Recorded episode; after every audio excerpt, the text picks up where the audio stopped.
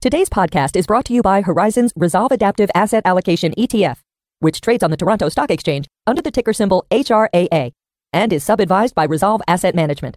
H R A A is an alternative fund whose investment objective is to seek long-term capital appreciation by investing, directly or indirectly, in major global asset classes, including, but not limited to, equity indices, fixed income indices, interest rates, commodities, and currencies. H R A A gains exposure to these asset classes by investing in derivative instruments that may include future contracts and forward agreements and securities. H R A A will take long or short positions, using up to a maximum of three times leverage in asset classes such as equity indices and fixed income asset classes, commodities, currencies, volatility indices, and other alternative asset classes. H R A A could provide balance to your portfolio by harnessing three unique investment styles. The first is an actively managed global risk parity portfolio to provide maximally diversified global exposure in optimal risk balance. The second is a proprietary systematic global macro process that attempts to profit from short-term market moves, going both long and short on more than fifty global markets. Finally, H R A A uses a dynamic tail protection overlay that attempts to profit from large moves in volatility markets. To learn more about this, please visit w w w dot horizons e t f s dot com slash H R A A to read about the E T F's investment objectives and important disclaimers about the risks associated with an investment in the E T F.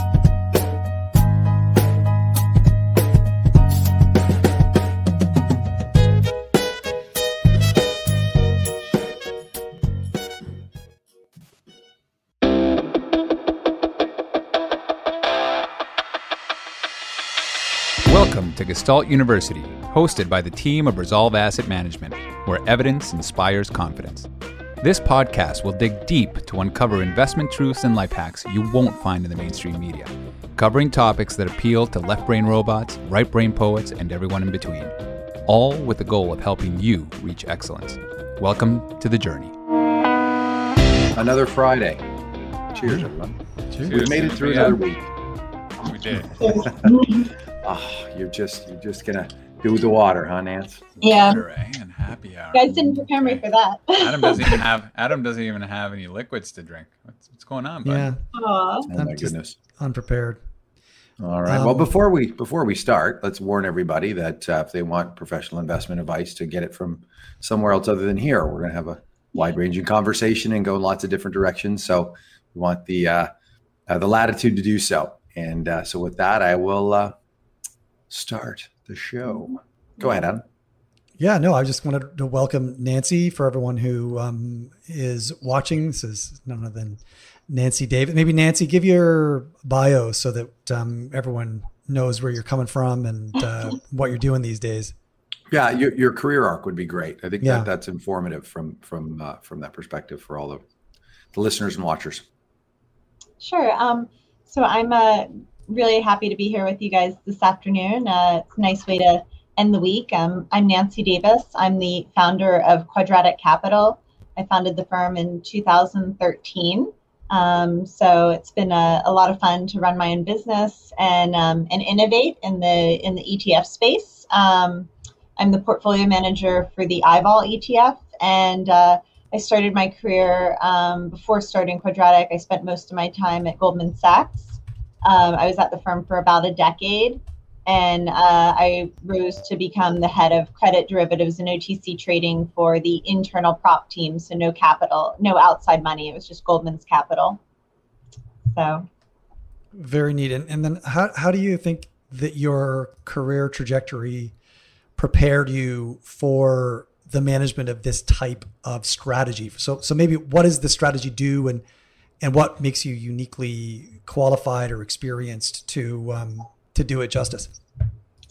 So the strategy is um, long convexity. It's a it's an inflation protected bond fund, but then we augment the measure of inflation away from just the C P I index. Um, the big problem that we see with just using, you know, many investors talk about inflation and inflation expectations, but they're talking about the difference between nominal bonds and inflation protected bonds. And it's sort of like saying, you know, I'm going to have equity exposure, but I'm only going to buy uh, the Dow Jones or the T S X. It's just an index. And so my expertise is really on the um, options side. And what we do is we add options that are on the rates market because the rates market is a broader measure of inflation and inflation expectations, and we use long options, which are long fixed income volatility, because it's a very nice uh, uncorrelated thing to own inside a portfolio. Um, and uh, in my experience um, from Goldman was running cross asset class vol strategies, and I think you know most most regular investors don't realize they're short vol with their mortgage exposure. Um, mortgages in the United States, uh, at least, I'm not sure about Canada, but investors, uh, homeowners can prepay whenever they want. So a mortgage owner is actually short an option. Um, so we saw that there was a problem with uh, fixed income portfolios and the search for yield and uh, taking too much credit spread risk. And so the nice thing about running a firm and running a business is you can innovate. And so we actually created uh, the I V O L E T F and listed it in May last year, two thousand, I'm sorry, two years ago now, two thousand nineteen. It's amazing that we're in twenty twenty yeah. already. So when you, twenty twenty-one, geez. Um, so when you, when you say the rates markets, you mean taking positions in like Fed funds, Eurodollar, um, Uh, like different different bills markets, or like right up to kind of two years, or wh- what do you mean by that? It's a good question, because there are like a million different interest rates, right? There's policy rates, there's SOFR, LIBOR, uh, treasury curves, swap curves.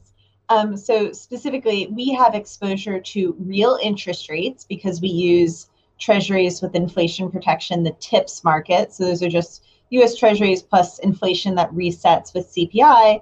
And then we augment that with interest rate options, and what we use are O T C interest rates. So our fund is really an access vehicle because there is no listed market. So most people can't access, you know, you could trade a listed product or you could trade treasury options, but we use um, the O T C swaps market, um, which is something that most investors can't access on their own.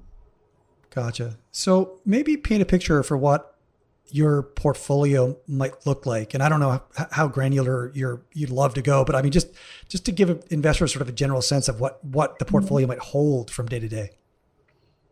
So, um, eighty-five percent of the fund is U S Treasuries. Uh, we use the TIPS with inflation protection, and then we use cash as a way of reducing the duration of that passive index, um, and then we own fully funded options. So it's a pretty simple strategy in the sense that there are only, you know, not many funds have only three things in it, with one of them being cash, but the options are are pretty unique and something that, you know, even though a lot of investors might have experience with all sorts of, you know, credit products and other strategies, a lot of people are not as familiar with with options, especially O T C interest rate options. And so it's a nice, you know, I think of it as almost like a mirror image of a mortgage. You know, if you think about a mortgage, it's a, in the U S at least, it's an agency obligation coupled with that short option.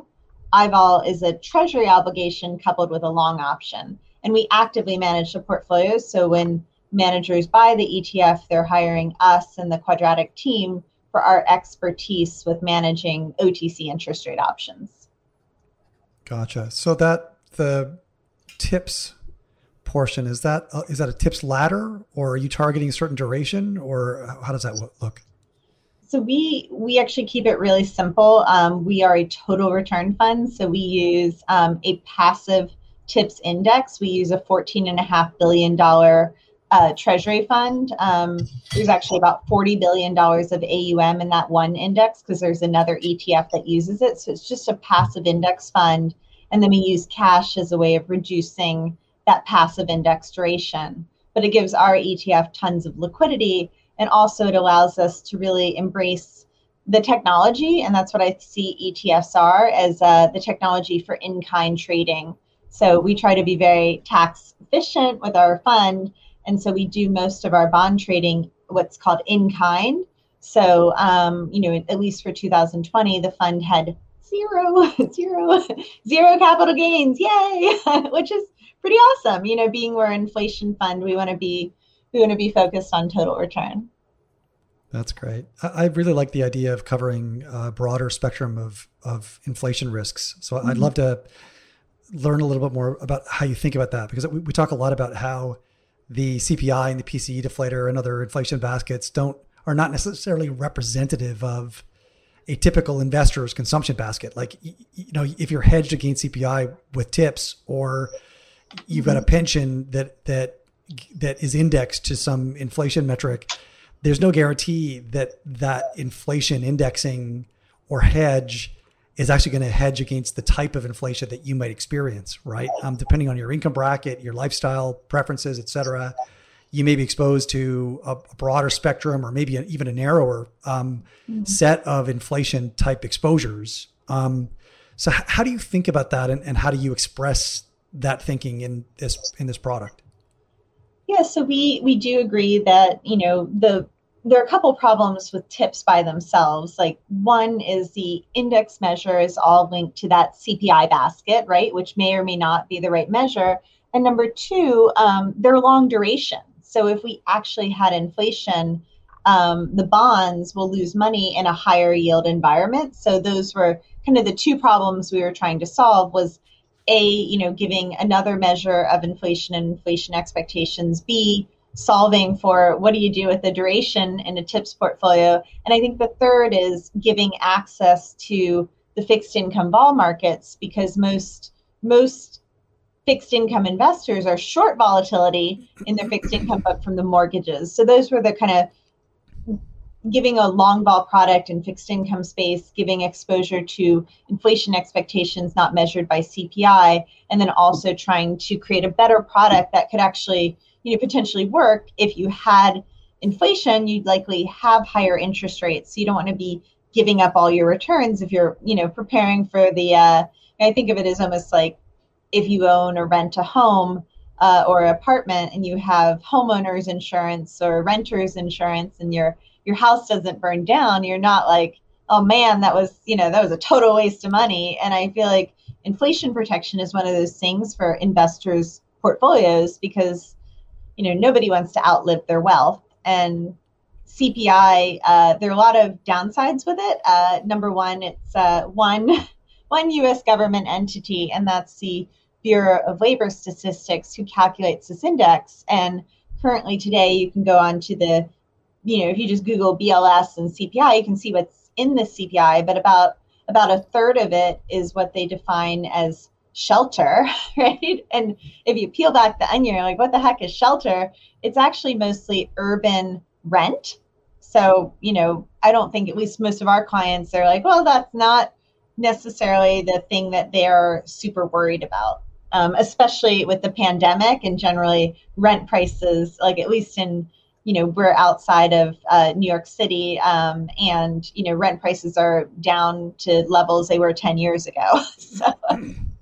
Gotcha. So I, I'm sorry, I'm, I'm totally dominating this because I'm actually super curious. I've got like tons of questions. keep keep I'm going. Sorry. Just keep going. I'm, we'll fine, that's fine. Roll. We we earlier for another show, so we're you you weren't oh, there. Yeah, Go right. Ahead. You already you you, you guys have been having too many uh, sips right. of drinks tonight, right? Is that's that, right. That's very right. chill. Exactly.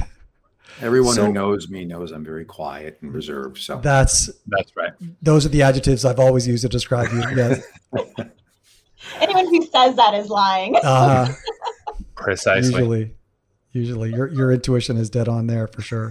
Um, so I guess your the, the inflation hedge um, for for I V O L, if I have the mechanics right, are predicated on that inflation manifesting in um, either a parallel move higher across the yield curve, or a an increase in the slope of, of the yield curve. Um, which yeah. of those are is the strategy most sensitive to, or or, or let's call it convex to? Um, mm-hmm.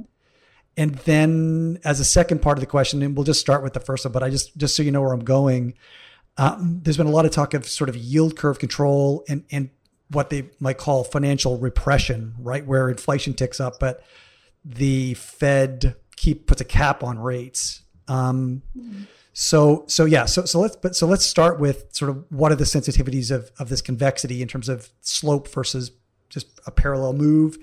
And, and then we could touch on some of the implications there.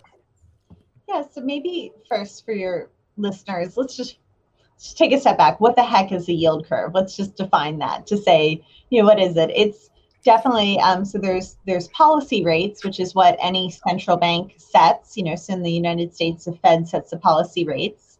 And then there's rate expectations, meaning when the rates market thinks the Fed would be hiking, for instance, in the U S, they're not really pricing in any hikes, you know, anytime soon. And then the yield curve is just largely a measure of inflation expectations in the future, because that's a risk premium. So like today, um, you know, if you go out to a bank and you open up a C D, you know, policy rates are close to zero. Maybe you get five basis points. If you say, how about I lock up my money for two years, you would get ten basis points. And then if you say, hey, how about how about a decade? How about I lock up my money for ten years? You would get paid a little over one percent to lock up your capital for ten years. And that's because the yield curve is unnaturally low. And that's because a lot of people have been thinking, oh, they're going to do yield curve control and things are not going to be normalized. And so that's really the difference between short-dated and long-dated rates. And it's currently a little over one percent, which is a very abnormal situation. Um, you know, I think the best example I like to put, you know, talk about is uh, two thousand thirteen policy rates in the U S were still near that zero bound, but it was just normal that if you went to a bank and you locked up your money for ten years, right, ten year lockup, that you would get paid two percent plus a little bit. There was no fear of inflation, no average inflation spe- targeting, no blue wave in the United States, no fiscal spending, no Yellen in the Treasury. That was just normal. Um, today is not normal. And that's a, the kind of exciting thing for us with the I vol E T F is we don't really need there to be some tail event or inflation. We just need a normalization in the rates market, which you've really already seen in the credit and equity markets, right? They've already priced in a recovery, but still a lot of investors in rates don't believe it, right? They're all hanging out. And you can see that with the level of, you know, ten year interest rates, whether it's ten year treasuries or ten year swaps. You know, why in the world would you get paid, you know, one percent, you know, when C P I is already higher than that? You're basically locking in a negative yield. So I think this, the yield curve is really largely, that risk premia is largely a result of investors' expectations for inflation in the future. So hopefully, did I? No, that was a really good background. Yeah, for sure. And and so what, I think I'm reading between the lines here then, that you, the primary exposure here or sensitivity or, or convexity of the options um, portfolio is to a steepening of, of the curve, and you're you're less concerned with sort of a generalized rise in in, in rates, right? The steepness of the curve reflects inflation expectations. That that's specifically what you are targeting a hedge toward. Yeah, I mean, a lot of people use those words, but I think what it what it what it plays out to be is we want the widening between short and long dated rates. That's another way. I think it's easier and more intuitive for people to think about, because most, especially most fixed income investors, are used to looking at credit, right? And with, you know, anything that has a credit spread, whether it's, you know, levered loans, floating rate notes, you know, high yield bonds, investment grade. You want the credit spread to tighten or interest rates to go lower to make money. With us, we're long bonds. So lower yields is, you know, especially lower real yields is good for our, our treasuries that we own. We have a lot of bonds, so we don't dislike low yields. Right. Um, and then the options, they're they're completely agnostic to the level of rates. Absolutely. Right. Like whether whether rates were positive ten percent or negative ten percent, they don't care.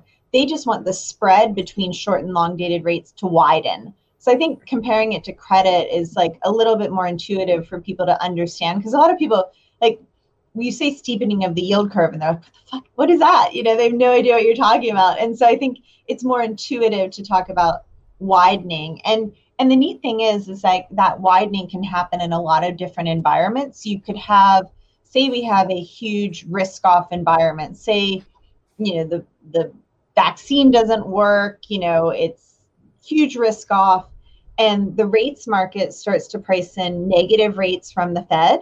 That can, you know, widen the spread. So it can be lower front dated yields, or it could be like a super risk on day, like November ninth, the day the vaccine was announced, the markets ripped, right? Equities rallied, credit spreads tightened, and anything that had duration, whether it was short duration, long duration, it didn't matter. Anything that is, you know, even short duration strategies are still long duration, right? They're just less long. So all those strategies lost money. You know, TIPS were down about thirty basis points. I V O L was up sixty-six basis points that day, even though TIPS were down thirty, and that's eighty-five percent of what we own. And so the cool thing is the options don't really care about the level of interest rates. We just want it to widen. Is that, yeah, is certainly, that clear? It, yeah, and, and certainly the prior to COVID hitting the markets, we saw that it was fairly cheap in terms of, I was looking at the MOVE index prior to the event. And of course, yeah. then it widened, but it looks to me now that it, we are at like historic low ball for for uh, interest rates again, which is absolutely bonkers, right? So it's, it's like it's an opportunity to back up the truck and get as much cheap convexity in that trade as you can. Yeah, it's I, I call myself a Vega monster because I just want to gobble it all up. We're just we love all the vol, and uh, and the MOVE index actually hit its um, all-time history of financial market lows on my birthday, and I was like, "This is a gift from God," you know. I'll just buy more. That's awesome. So, yeah, and, and we don't have the MOVE index. The MOVE index, interesting thing about that index world is it's all from the equity side of the business. And there's not a lot of pipes into the rates market. It's the same reason, like, why can't you buy an E T F in a four oh one k account? It's kind of stupid. It's just old technology. That's why they all use mutual funds, which I'm sure drives you all crazy, right? Um, so the index world is more legacy equity. So they need something listed in order to get prices. So the MOVE index is not, you know, it's listed treasury options. So it's not the same thing as what we have, but it's the only index out there. The cool thing about what we own is our volatility is actually lower than what that index is. So it's even cheaper to buy this inflation protection than what the MOVE index is pricing in. So I think it's useful to, um, and, and you can obviously feel free to correct me, but but I think what you were saying was really interesting, right? It doesn't, you don't need rates to go up to mm. um, to to earn uh, to, to to generate P and L on your on your options portfolio. Rates, short rates can go down, mm-hmm. and long rates can stay where they are.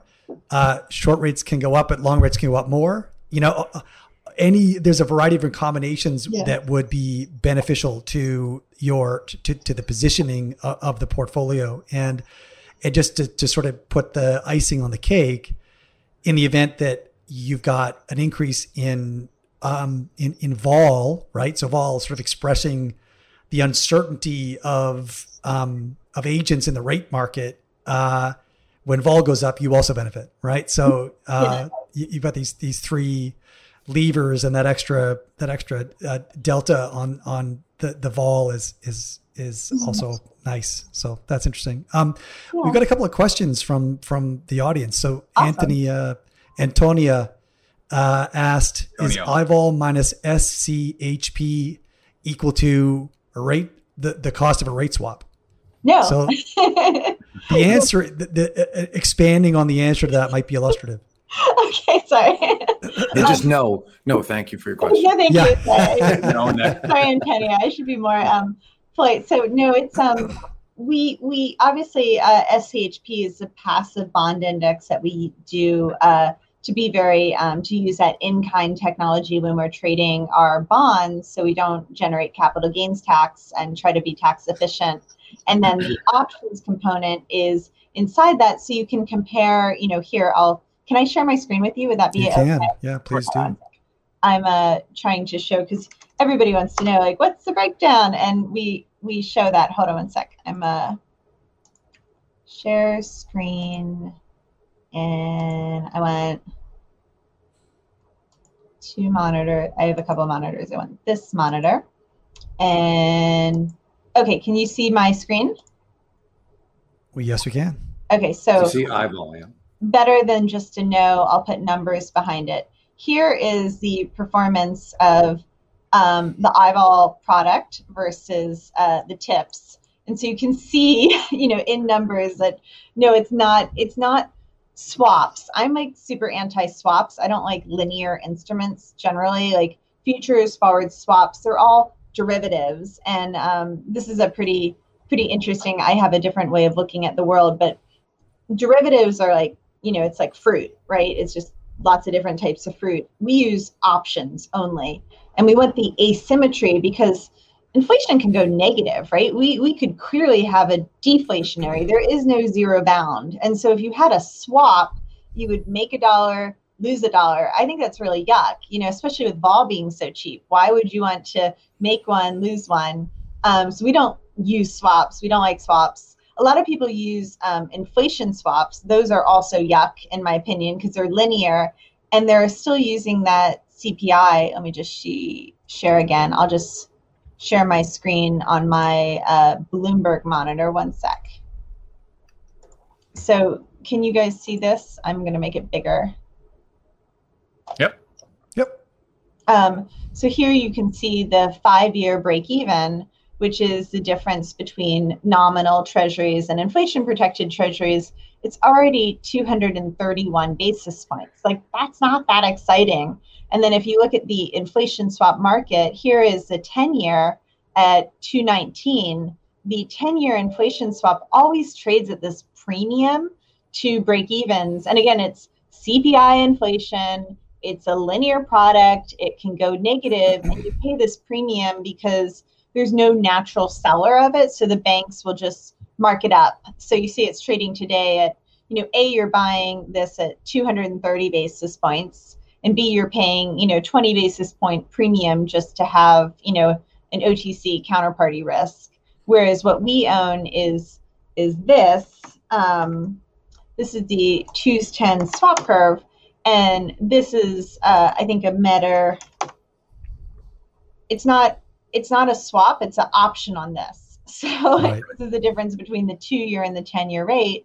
And you can see back, you know, in two thousand thirteen, it was just normal, you know, go to a bank, open a C D, policy rates were still, you know, under fifty basis points. You lock up your capital for ten years. It was just normal to have, you know, two fifty. There was no, nobody was freaking out about inflation here. This was just, you know, we were coming out of the European debt crisis.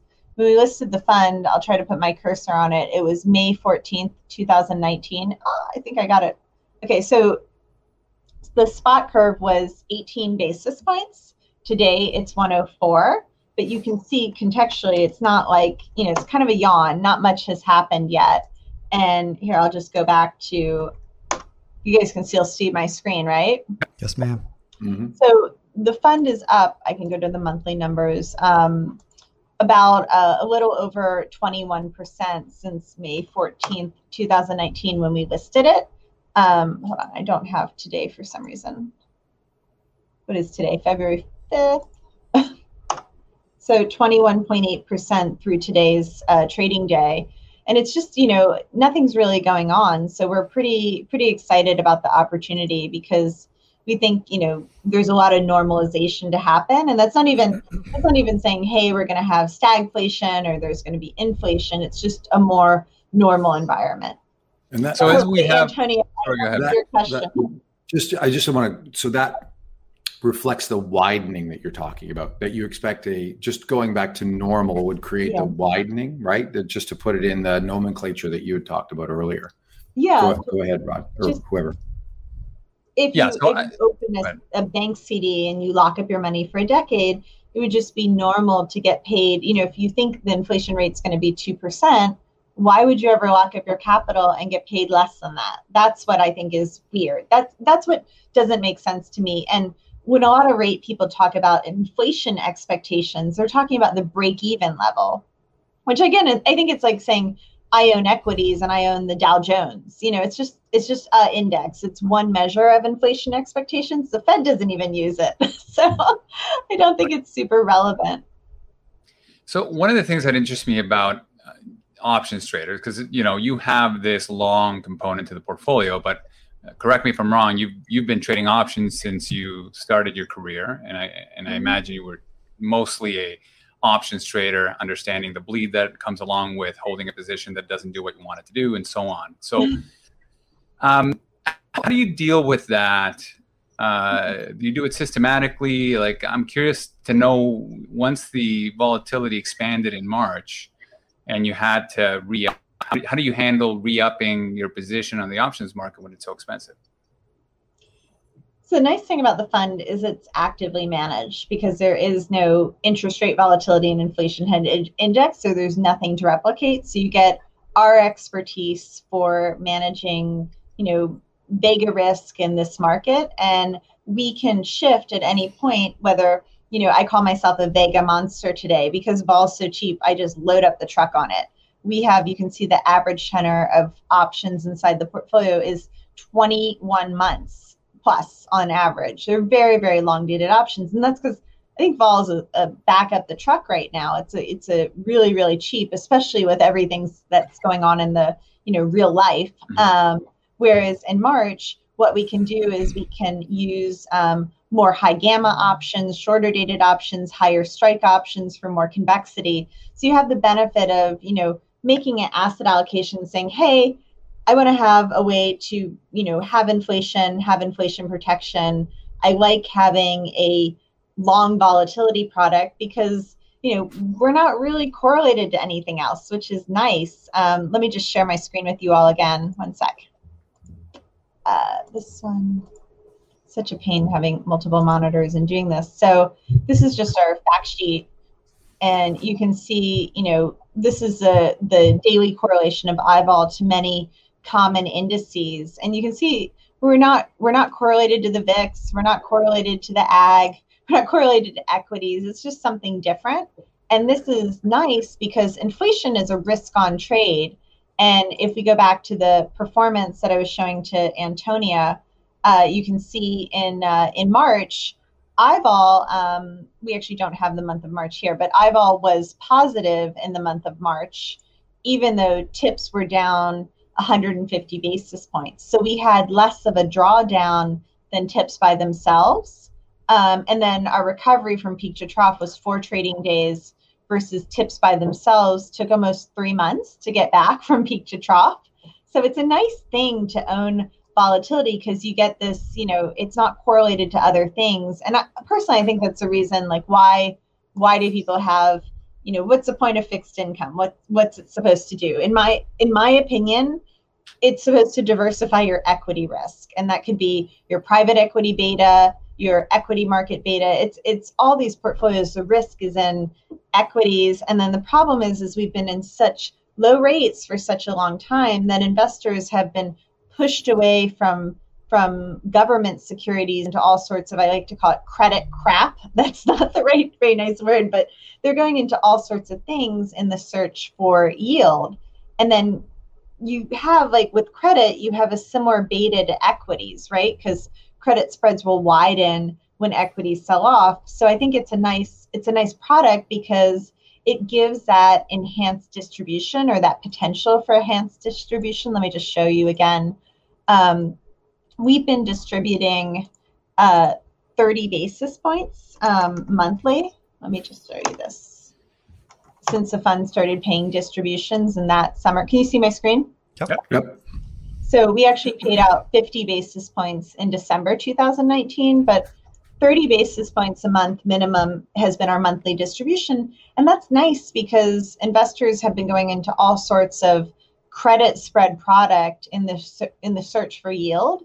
And I vol doesn't have um, corporate credit risk, right? We we have counterparty risk with the options, but it's different than, you know, some of these products have, you know, all sorts of, you know, European banks and, you know, asset-backed securities and C M B S and C L Os and all sorts of, you know, generally credit spread risk. And so I think it's a nice, a nice solution potentially for investors to say, look, I, I want something that's going to diversify my equities. I want to have that monthly distribution, and I want to gain exposure to inflation that's not linked to that, you know, that one index. So help me understand how a, um, portfolio of tips. I mean, what's the what's the indicated yield on the on the tips index at the moment? It's got to be in the. Um, that's because tips reset with C P I. Um, so let me go back and uh, share my screen with you all again, and we can bring it up. Um, okay, so we'll go to, this is a passive fund that we use, uh, the Schwab fund. And you can see all these omitted, discontinued, blah, blah, blah, because TIPS reset with the C P I. And C P I uh, over the course of most of twenty twenty was continuing to fall because of the pandemic and inflation uh, going lower and lower. So there's no guarantee. TIPS are a variable yield product. Um, and uh, the the distribution currently is one point one one percent for the twelve-month yield from this Schwab fund. We can also look at this one as the, it's the same passive index. Uh, this is the, the same Bloomberg Barclays Treasury Index, but you can see also lots of omitted and discontinued because TIPS are variable. Yeah, so I, I guess where, where I'm going is the, um, so the historical yield has been, call it one percent plus or minus a little bit, right? But you're distributing three point five percent per year. Um, yeah, so so how do we, how, how do you, how do you close that gap in such a consistent way? Like that's a, that's a, that seems like a huge hurdle to overcome in such a consistent manner. So that's from the options component, obviously. Um, no, you're, you're buying options, right? So, you're so shorting. Your, you must be shorting carry, all right? the vol. Then what's going on? No, no, we're not selling vol. Not selling vol. You guys are uh, you're you're you're equity vol people, right? Because you're you know the only way to generate. Totally confused. Help yeah, me out. totally confused. Okay, so equity vol. Yeah, there's nothing you can do with equity options. If you own an equity option, you just bleed. It's like every day you walk in, you're going to lose a little bit of money. You know, probably ninety-nine percent of the days, and then maybe one day you'll make a lot, but then it'll mean revert back. And so the reason a lot of people sell, you know, anytime you see the word right, right is like a nice word for short volatility.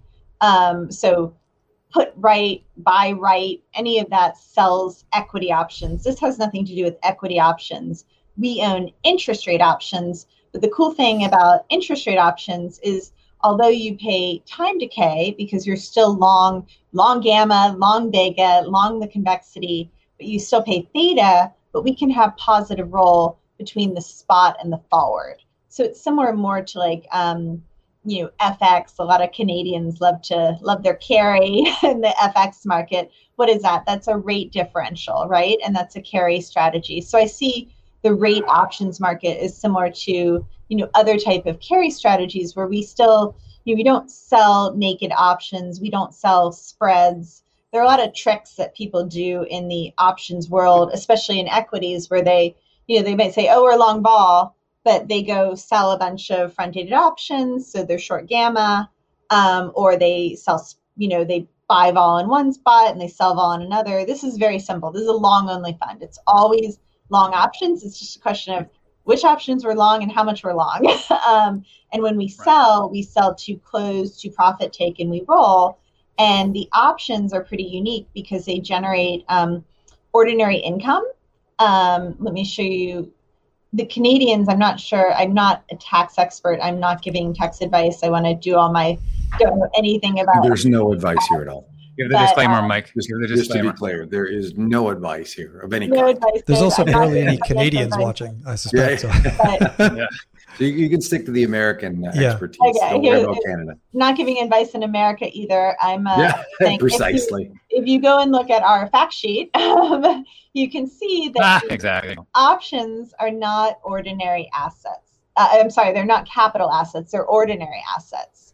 And so when we sell them for a gain, they generate ordinary income, and that is different than interest income. If you look at our, like, let's see, S E C yield, gosh, it's zero. Why is that? That's because TIPS, this is through August twenty-first, going back to here, TIPS didn't pay anything. So there's no interest income. That's why the S E C yield, S E C yield is interest income.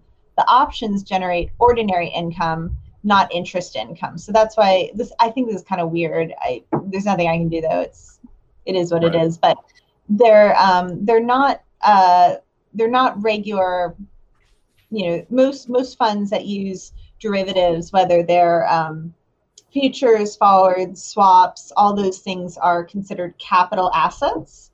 So they generate capital gains or capital losses.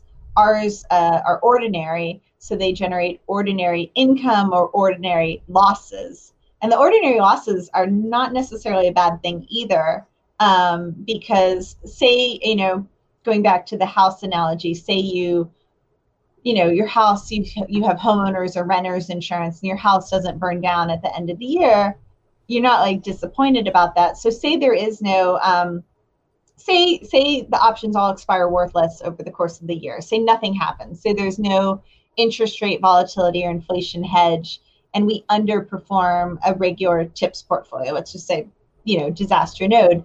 The options that we sell at a loss or options that expire worthless are actually negative income, which is pretty cool because there's no cap on how much, yeah, there's no cap on how much negative income you can have. Um, so the fund is taxed on the fund level, not on the individual level. But again, I'm not giving tax advice, but it's a pretty, the rates market is a really nice place to own volatility for the long term because it's not always positive roll, but most of the time it does have very, very benign, if not positive carry. So hopefully to the tune of, to the tune of like two and a half percent a year. What? To the tune of like two and a half percent a year, right? Some, like, some of that's got to be skill. Be what? Well, yeah, that's I'm just, I'm trying to close the gap between the, the three point six percent annual, um, like monthly distributions, right? Of thirty basis points and the, the yield on the underlying TIPS portfolio. And I know you've also got a bunch of this cash plus TIPS, right? So, so you're not, you're not getting, you're not getting the full one point one percent or whatever from the TIPS. It's like yeah, we whatever have fraction of the TIPS portfolio. About. Yeah. yeah. So, so, so I guess what I'm saying is that that roll yield is, um, you can be, you can be confident enough that that will, will be at least call it two and a half percent a year. Um, so in so order it's not to- roll yield. It's when we monetize an option. So when we sell an option, it generates, you know, if we just hold it mark to market, it just has mark to market. But if we sell it, it generates ordinary income. And we are a R I C, a registered investment company. So we have mm-hmm. to distribute our ordinary income. So that's why I say a minimum of thirty basis points. Because say, let's take the, say the house does go on fire. So there's lots of inflation or stagflation and the options like, boom, really kick in. You know, and we lock in profits, we'll have a whole bunch of ordinary income, which we will be distributing to our shareholders. So it's uh, it's not a guarantee. So that's, that's thing. The, uh, right. But the roll yield be, helps, but but it's the active management that really helps. And you're going to yeah. have to distribute it because you're a R I C. Okay, so yeah. it really is all about the uh, the long options um, portfolio that that allowed you gotcha. to get that distribution out. So you know you you uh, you kind of call this out for being. Uh, Uh, equity long ball guys, but oh, uh, I mean that is no, no, no, I'm joking. I'm joking. It's, About it's three always, or four years ago, people are always the hardest. Jason Jason Buck is on here. He's really just livid. I can sense it from his eye, from his emoticon. Um, the you know I met you three four years ago in a Toronto hotel, and we were going, we were walking down, and you were telling me that you're. Not that way. You were telling me that you were uh, you had this massive Brazil trade on. I can't remember what it was, but I in my mind I imagined it was an equity trade, and it was this was an options based trade as well. Uh, so have you always just focused on the credit market, or are you have you done the whole gamut? And what was that? Tell me about that Brazil trade. I, I, if I recall correctly, it went really well. So I only trade options. That's the one thing. You know, I do not like linear anything. I am an asymmetric girl through and through. So no, no linear, you know, besides the, the treasuries, the only thing we have, we have treasuries, but I don't like linear derivatives. I, no swaps, no futures, no options. So it, I'm sorry, only options, no, no linear derivatives. Um, so I'm sure it was an option trade. Um, and I love, uh, you know, I think of myself as a, a professional convexity sniffer. And a lot of times when you have, you know, when you have consensus that something is going to happen, usually taking a contrarian view is priced in a really cheap, asymmetric way. So I love to have um, contrarian views. And I think I definitely do remember that specific trade. I probably shouldn't go into details on what that was because that wasn't in the fund that we're managing right now. But my expertise is in options across all asset classes. I don't do stocks. That's someone, I'm not a stock person. So, okay. But with equities, we would use countries, indices, um, and then so we we have experience in five asset classes. So rate options, obviously that's what eyeball is. F X options, so foreign currency, all pairs. Um, the uh, credit uh, markets as well, so swaptions and tranches and things like that with convexity, and then commodities. I love commodity options, um, and then uh, and then equities, um, but no stocks. So it's all five asset classes, and that's very similar to what I did at Goldman as well. It was always cross asset class, you know, finding uh, interesting uh, interesting convexities and payoffs, and that's why out of all the choices of things to do, you know, five different asset classes, it's a lot of stuff.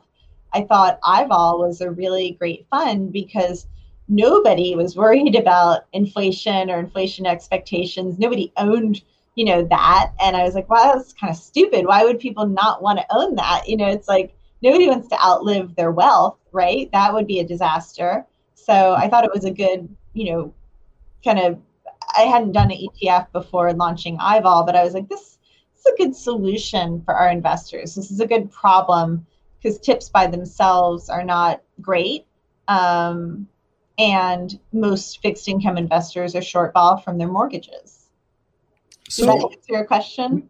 Yeah, Nancy, it does. I, I just want to be clear that this, I don't necessarily want to focus on, I just don't, I don't want the Vega monster to be the only thing that we're talking about. I want some of the convexity stuff for, to come out. It doesn't need, we don't need to focus on the I V O L E T Fs. Yeah. I'm really, I'm really interested in your uh, your history as the, all the convexity stuff. So uh, unless there's some reason why you don't want to share the I, the specific example of Brazil. Um, well, just generally was, speaking, oh, I, I don't have that on now, so I wouldn't feel comfortable talking no. about that. But that's all it, good. I mean, was, the, the big question with those type of trading, the, the type of trading that you that you do with options is that it's very different than anything else. Um, it yeah. feels to me like that type of trading leads to a lot of small losses, small losses, small losses, and large gains. It just you're not doing linear trades. Does your P and L look linear when you're looking at your just com- your convexity book, or is it more um, choppy and jumpy? Well, I can show you for I V O L because we have a public fund, so you can see it, um, and it's not that choppy. It's I think it's all about size, right? Size matters. Um, so it's all about how much exposure, how much convexity, and it's it's. a little bit of an art and a science combined because you want to have, you know, the right amount of convexity, but you don't want something to be like a big swing, right? A big, you know, options are a zero or one. And so I really like using longer dated options. I think most, most people in the options world, especially in the equity world, they love to sell short dated options because they want their theta and they want it now, right? Their goal is to, when you sell an option, you want it to expire. Right? The most you can ever make is the day that you sell it. And so a lot of people sell short-dated options because they want that high time decay and they want it now. And so most of the world uh, in the option space, especially in equities, uses shorter-dated options. I prefer longer-dated options generally in most asset classes because then you have more time for things to play out, right? You don't have to make a bet about, hey, this is going to happen in a week or next month, this is going to happen. Um, so I prefer longer dated options generally. I think a, a quick way to lose a lot of money is in short dated options, if you're long or short, but short's worst. Got so it. I, I wanted to, to to talk about some of the other ways that, that um, inflation might manifest, right? Um, because before before we go there, Adam, just one one last small point of clarification because I, I do love that direction, but it's a it's a it's a big turn. So just so eighty-five percent is in tips, some amount of the fifteen percent is managing the duration of tips, and then some percentage of of that's left over is in the option book. Can can you on average sort of um, Um, highlight what that is? What what is in the option book on a on a sort of general average over the duration? What what's in what's in the the option book? What percentage of the portfolio? So the nice thing about an E T F is it's fully transparent, so you can always see what it is. Um, and I love that about E T Fs. I feel like the transparency is great. Um, so you can pull up like here. We can go into Bloomberg and just pull up the description, and you can see that, you know, about eighty-five percent is in the passive treasury fund. Mm-hmm. And then we have is this adds up to be a little under six percent uh, in fully funded long dated options. And you can see the Vega monster in me, because look at the tenors of these. These are long dated options because I love buying the vol. Um, mm-hmm. And so we run the portfolio, um, and every day you can always see exactly what's in the portfolio. So you can see how it changes and how we, when we're rolling and what we're doing. So typically on average, um, we've been running the range over the course of the fund's existence has been three percent on the low side in terms of fully funded long options. nine percent was the high side. That was right after the fund listed in May two thousand nineteen, um, when the fund, it was like a baby fund.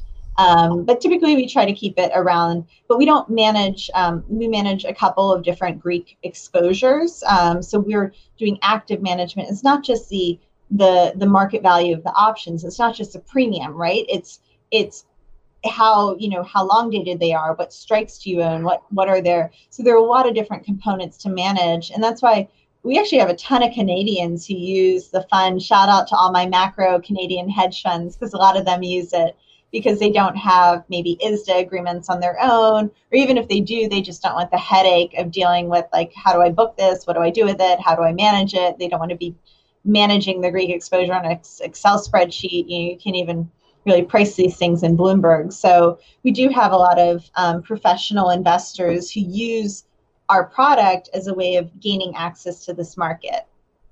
Did I answer your question well? Absolutely fabulous. Over to Adam. Sorry, Adam, for that uh, interlude. No, no, no, no, no problem. Yep. Um. So yeah. So so an options book on the twos tens swap market, right? Yeah. Um. Okay. So uh, inflation, right? I mean, just just circling the wagon on on this, because I think especially a lot of our audience are are interested in this, and, and we talk a lot about that on the show, and it's definitely entering the the zeitgeist as as an area of potential concern, right? And so I'm just trying to think about the type of scenario. I, I mean, I think we've covered off the the types of inflation and and the manifestations of inflation that would um, th- that your the I V O L fund is explicitly designed to protect against, right? I'm wondering if you've got any thoughts on on on complements. So so for those who are who are generally concerned about inflation, um, and who are maybe concerned that inflation might have to leak outside the rates um, domain due to, you know, just general sort of government control, um, and you know you've played in the multi-asset space for many years. What are your thoughts on how to sort of complement this product with other potential in inflation hedges? So a lot of people use commodities or equities to gain exposure to their, you know, inflation and inflation expectations. And then you have a whole nother segment in the private world that's doing all sorts of like bizarro things like timberland and coffee plantations and illiquids. So I would separate it between two, like the the liquid public securities, which tend to be equities and commodities, uh, and then the private securities, which is, you know, all these, at least in the U S, like these public plans have all sorts of like crazy, crazy things that they do, you know, like nut, nuts and coffee and, you know, timber to gain real asset exposure. So I'd say there are two camps. Um, on the liquid side, a lot of people will say, oh, you know, certain equity uh, sectors should do well there. You know, maybe, maybe not. Um, I think the big challenge is if we actually had inflation, then the Fed might not be able to be on hold for as long as they can, and that potentially could make equities sell off. You know, all investing involves risk, and there's no there's no one-trick pony, right? Nobody, you know, we really haven't had it since the seventies. The one thing I do feel confident that we're not going to have seventies style inflation, because personally, I think oil, you know, it's kind of like uh like a laptop. You know, it's it's just getting technology is making it cheaper and easier to get out of the ground.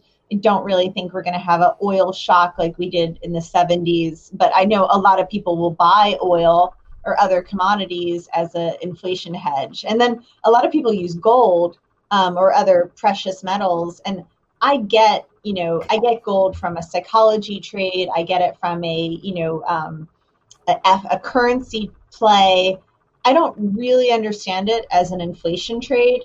That to me doesn't make a ton of sense, because it's a it's actually a negative carry asset. You know, Warren Buffett, uh, he said uh, in the late nineties, I'm paraphrasing, but you know, if Martians were looking at the Earth, they would think we were out of our mind to be digging it up in one hole, melting it down, putting it in a different hole, and paying people to guard it. You know, it's kind of a, you know, and and gold, especially if you have it in, you know, dollars or Canadian dollars, it's a negative carry asset. So I don't know if gold is a good inflation hedge. I definitely think it's good for psychology and it's good for F X, but I think it's more of a not an inflation hedge in my point of view. But that's how it makes a market. And when people think, you know, a lot of people are buying, you know, cryptocurrencies and other things because they think it's an inflation hedge. It's really not what is, not what happens that matters. It's more prices that drive these markets. And I think whatever, you know, I think the rates market is a very pure way of gaining exposure. I'm like, why mess around? Like people are in bank stocks and equity vol and having, you know, tips and all sorts of things. I'm like, isn't it more simple just to use eyeball? I think we'll accomplish that goal in a cleaner way, and then you don't have to be managing all these different things. But like anything, you should diversify, right? Because you just never know, you know, you don't want to have all your chips on one thing. I like that. Um, yes. So, so in a portfolio context then, so considering the different forms that inflation might take, and then considering, you know, just the ambiguity about whether we're going to see material inflation in our investment horizon, um, you know, just acknowledging the the huge amount of uncertainty in the trajectory of, of economic um, characteristics and, and financial markets, um, and, and sort of scoping out a, a diversified, truly diversified portfolio against all these major types of market conditions. Um, what does a, what do you think a portfolio looks like, and where does Ivol kind of sit in, in that? And how would you kind of think about sizing it? So the one thing I'd say is people, it depends how much you hate credit. You know, that's a weird way to start, but I think we all loathe credit. So you're yeah, you, loathe it. Yeah. Loathe it. Loathe it. Yeah, it's big. I mean, it's funny because the more people hate credit, the more they're like, oh, I love Ivol. Like I have C I Os call me up all the time and they're like, Ivol's twenty-five percent of my portfolio. Should I make it bigger? I was like, I don't know. I'm not, you know, sizing is not my thing. I'm like a super specialist, but I think the, the investors who think defaults are going higher, credit spreads are too tight, the rally in equity and credit is just nonsensical, they tend to have Ivol as a much bigger piece of their portfolio. Um, some people use it just as an inflation substitute, but it's, I can show you here. Let me share my screen with you. It's uh, we have in our um, on our Ivol website, there's our materials tab, and in here we have a presentation deck. And on page nine and ten, uh, we have a couple of you know classes of like you know we have we have a whole bunch of model builders who use Ivol. Um, most model builders in fixed income use the Bloomberg Barclays A G Index. Even if they're active managers, they're benchmarked to the A G. Mm-hmm. And the A G is an old index. It used to be the Lehman A G, and it has about forty percent as treasuries, but it has no TIPS in it. TIPS were invented by the U S Treasury, the inflation-protected bonds in the late nineties. And then about a third of it is short vol from mortgages. So we have a bunch of these passive investors who are like, look, we just want... we have no idea what's going to happen. We just want to have a diversified fixed income. And they use Ivol as a way to complete that passive fixed income exposure to give inflation, inflation expectations, and to neutralize the shortfall of mortgages. Um, so that's been pretty popular as just a, you know, completion portfolio. We do have some, you know, real estate people. I, I think of Ivol as almost like opposite of a mortgage. You know, it, it's... it's long an option in a treasury portfolio instead of an agency obligation and a short option. So some people use it as a, um, you know, potential real estate hedge. It depends. Obviously, real estate's very local. Canada has been a very hot market. I do not know if it would be a good hedge in Canada or not. And then some people use it instead of having min ball, low ball equities. I really hate that strategy's name. They tend to be value-based stocks, and people see them as defensive because they've had historically less drawdown, but they have really nothing to do with volatility. They just happen to have a lower standard deviation of returns. And so some people use instead of having like low vol, min vol, they'll use I vol as a way to actually have long vol. And then on the fixed income side, we have a bunch of people that obviously replace it instead of just a TIPS portfolio. I was wondering about that one. That seems like an obvious use case. Yeah, that's it's kind of like, especially when you look at, you know, you go back to the level of like, wow, break evens are, you know, two hundred thirty-one basis points and this is one hundred four. You know, it's uh, it's pretty obvious there to get, diversify away from the uh, Bureau of Labor Statistics C P I index. And then some people use it for floating rate notes because floating rate notes are mostly credit spread risk. The coupon resets higher with interest rates, but it's not really the best. If they're worried about higher rates, it may or may not be the best thing. And then short duration has become really popular. Um, we have a lot of people who use, you know, they're in short duration because they're worried about higher interest rates. But the problem, the problem with short duration is short duration is still long duration, right? You are you are one hundred percent guaranteeing you, that your investors, your clients will lose money in a higher yield environment with short duration. And a lot of the short duration strategies have gone down the rabbit hole into all sorts of credit crap. You know, they have all sorts of, you know, a lot of these indices have, you know, eighty percent of it is credit exposure. So although it's a short duration credit, you know, think about if you were if you were a company right now, a corporate, and you needed money, would you take a short dated loan? Like I wouldn't, I'd be turning myself out, you know, give, so, me, the, give me the hundred year. Uh, yeah. It's generally the crappy credits that use short dated debt. In my opinion, that's my bias. I don't want to offend any corporates, but you know, why wouldn't you turn it out? So you look at a lot of these floating rate, you know, it's like short duration and yeah, it might have a duration less than a year, but the likelihood of that thing, that that Romanian bank going bankrupt is pretty freaking high. So I think it's been pretty popular with a lot of professional fund managers, like a lot of endowments in particular, will use it as a replacement for short duration because at least at least we have the potential to make money in a higher yield environment versus being guaranteed to lose money. And then going back to the, the credit thing, the more they don't want credit exposure, the more they look at their short duration managers and they're like, holy cow, it's eighty-five, eighty-six percent. And they have all sorts of crazy things in there. You know, a lot of these short duration funds will have C M B S or A B S or, you know, C L Os or um, European banks, all sorts of like, in my opinion, pretty toxic stuff to own in today's environment. So hopefully from, that's from advanced cash management, I believe is what they call it. From a, from a multi-asset perspective, though, if your concern is duration, is your bond book even the, the right place to start looking? Or should you be looking at your equity book? I mean, you know, you mean, I, I mean I, you've got such a massive duration bet on your, your equity book. Yeah. Right. If if my concern. Especially with earnings yields where they are. Yeah. Precisely. So so if, if I was, if I'm a, an advisor or an allocator that has concerns about duration, Uh, there's probably a more effective way to handle the duration in my equity book than there is in my in my bond book potentially.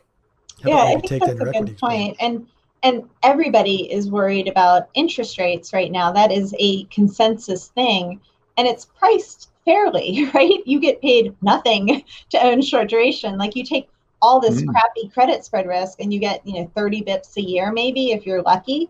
Um, so I just I don't see the point. Personally, I'm like, why bother? I'd rather have, you know, eyeball cash and, you know, other stuff. Um, so I think short duration has been really popular because um, a lot of investors just don't have a good place to put cash. And because it's a it's a forty act fund, right? It has it's literally intraday liquidity. And a lot of our institutional investors will trade it at the N A V. This is this is cool. And I know you guys are E T F guys. It's so interesting, the N A V-based technology. So I, I here's my analogy. I um I think of trading in the secondary market, that's the shares outstanding, as like dirty clothes in the laundry, right? They're go they're just going around in the bin. They're just trading hands.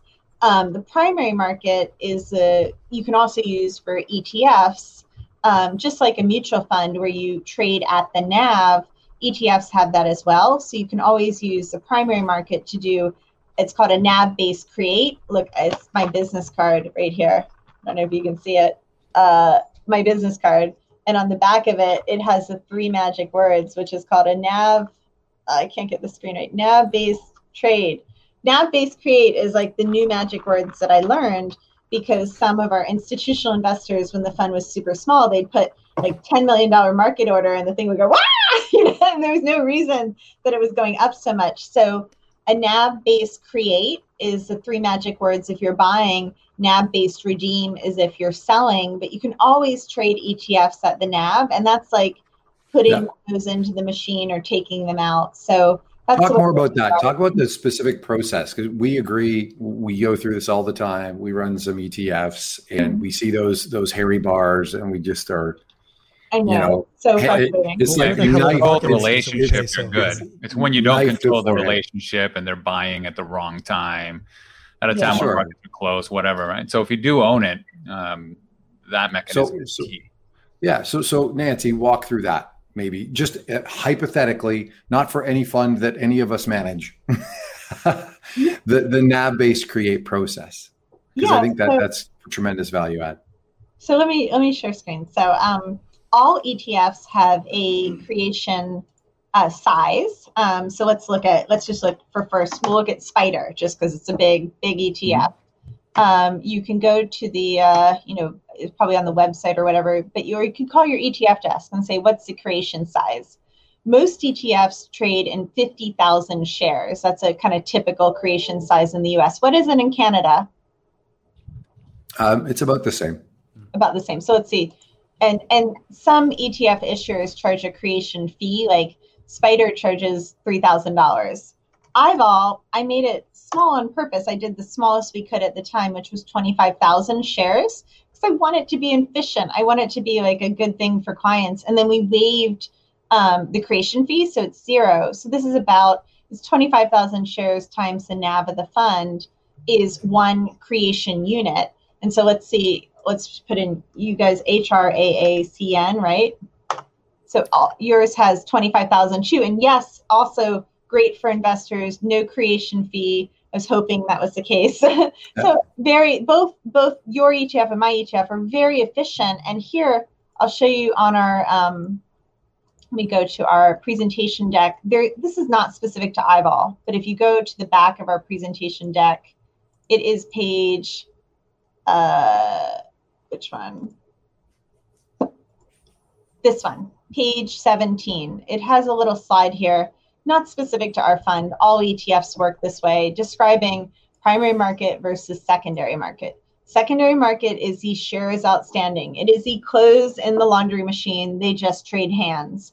Primary market is adding laundry or taking it out of the bin, and you can use that with the A Ps. Um, our fund, we have seventeen different A Ps, and you can even do it with your custodian. You just call up and say, I'd like a N A V-based create, or you can ask for a block trade. And then you can compare to see which is better for your investors to use. But I think it's awesome that you guys have no no fee, because it just makes it more efficient. And I think it's also good when you have um, dislocations in the market. Like, for instance, March. March was a mess in the U S Treasury market. The Treasury market got completely whack, and that's my technical term for it.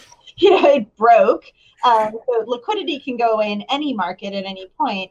And if, say, you owned um, any Treasury E T F, I V O L, anything, and you wanted to sell and the fund was trading at a discount to N A V, you can obviously sell using a N A V-based redeem.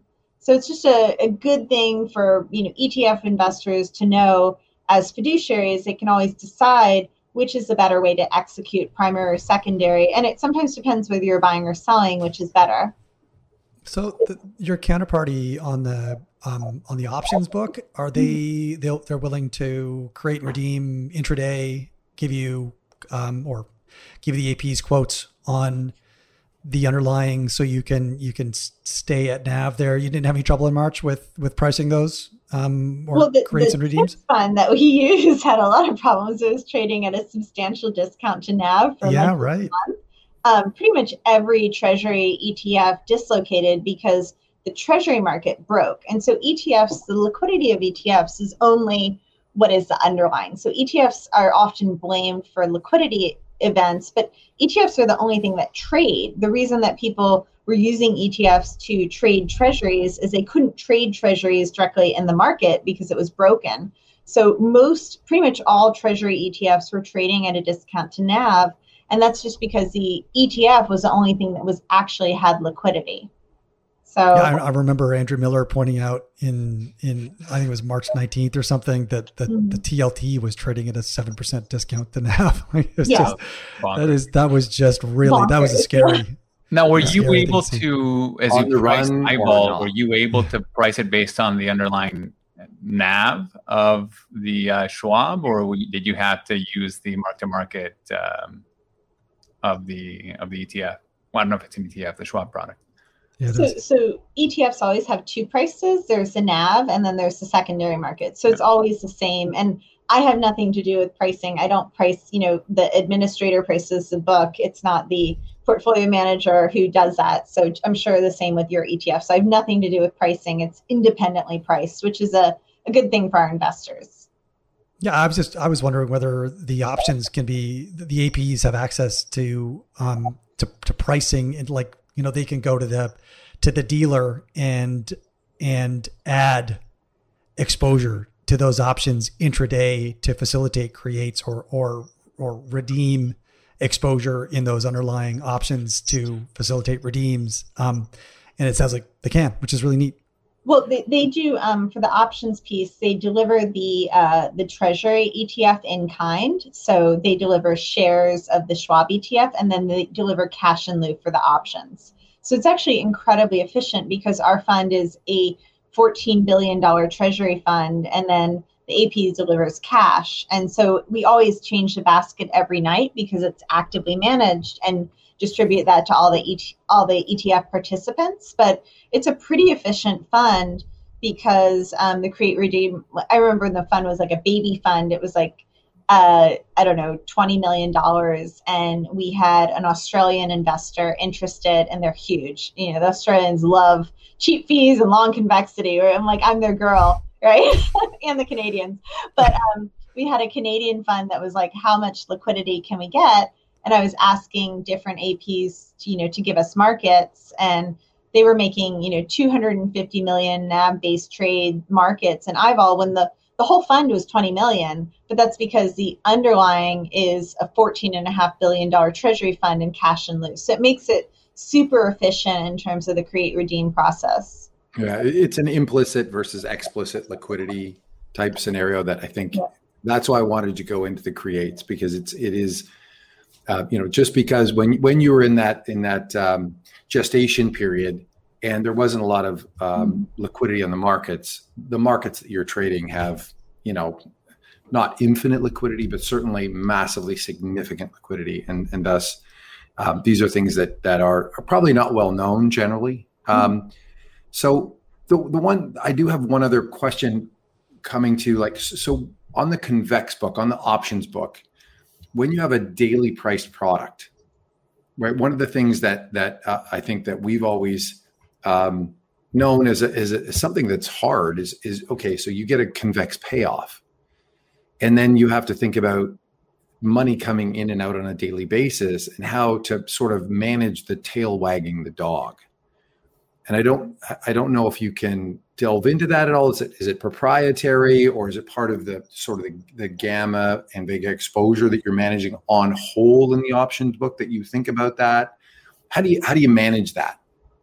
So I operate as a fiduciary for the fund, and I always do what is right for the fund as a fiduciary in my discretion as the portfolio manager. So daily flows in or out of the fund, you know, the nice thing is it's not an index fund, right? We're not trying, an index fund is trying to replicate an index and not have tracking error, right? So right, the fund, price insensitive. Yeah, the, the fund portfolio manager is is judged entirely on, do you have tracking error? And if so, how much? I do not have that problem. I operate as a fiduciary for the fund. I don't have to do anything ever unless I hit my risk limits. That the only time I ever have to trade is if the fund was, you know, we had twenty percent option premium, I would have to take it down.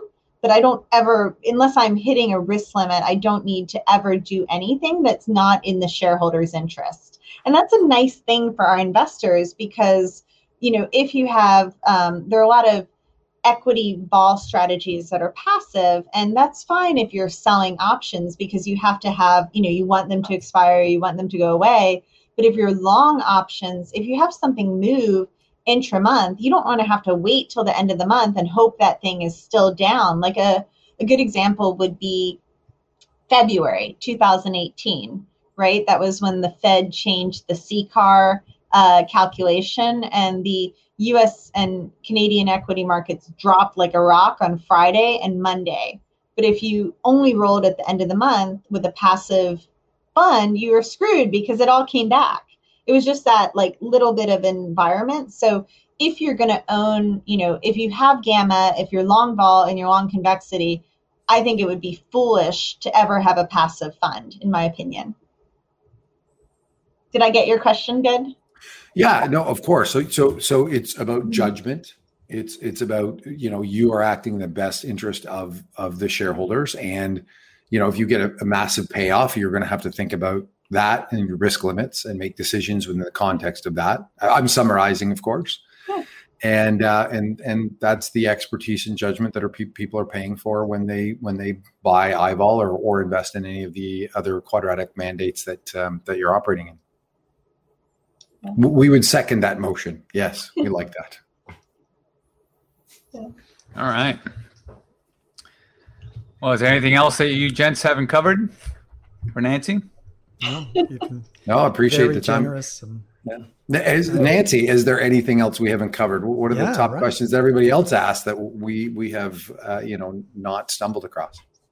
Hey, you guys have been awesome. It's been a lot of fun. I mean, not what I normally do on a Friday evening. So, uh, pleasure to join you all, and you know, I hope you guys uh, stay safe and uh, keep keep cracking. I'll watch your E T F. It looks awesome, and uh, you know. Really appreciate the time to be on your show. And if anyone has questions about the fund, you can always go to our website. It's eyeball E T F. You can email us, ask questions. And we're, you know, the nice thing about E T Fs is it's so, it's full, fully transparent. Like I love the product because it's just such a great, you know, and I think the, the one thing I would say is allocators need to really embrace the E T F technology because it's, it's a commingled fund, right?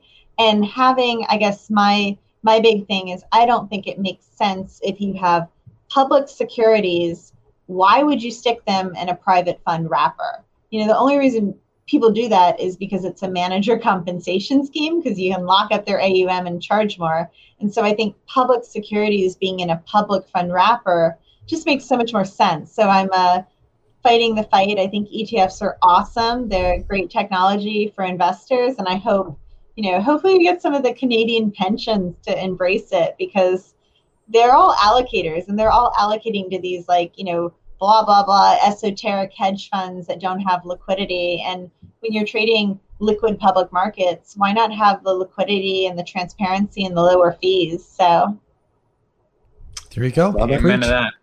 Amen. All right. Well, th- thank you for your time. And I will, I will remind everybody because I thought this particular show was absolutely spellbinding.